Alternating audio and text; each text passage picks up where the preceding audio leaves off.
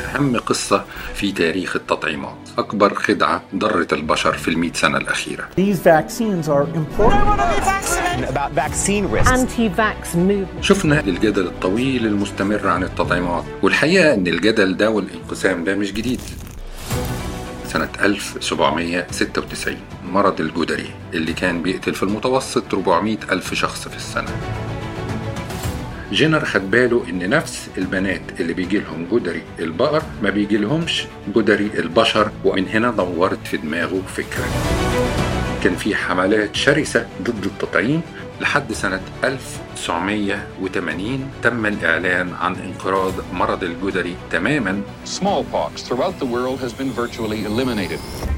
سنة 1998 تفجرت قنبلة في الأوساط الصحية في أوروبا وأمريكا. نشرت دورية لانست الطبية بحث ل 12 عالم بقيادة أندرو ويكفيلد. Questions were raised today about the safety of the combined mumps, measles, and rubella vaccine. تساءل ويكفيلد. إزاي نحمل الجهاز المناعي ثلاث فيروسات مرة واحدة؟ أكيد ده هيعمل مشاكل. الناس اترعبوا. ابتداء من سنة 2004 بدأت الفضيحة تتكشف على إيدين صحفي اسمه براين دير.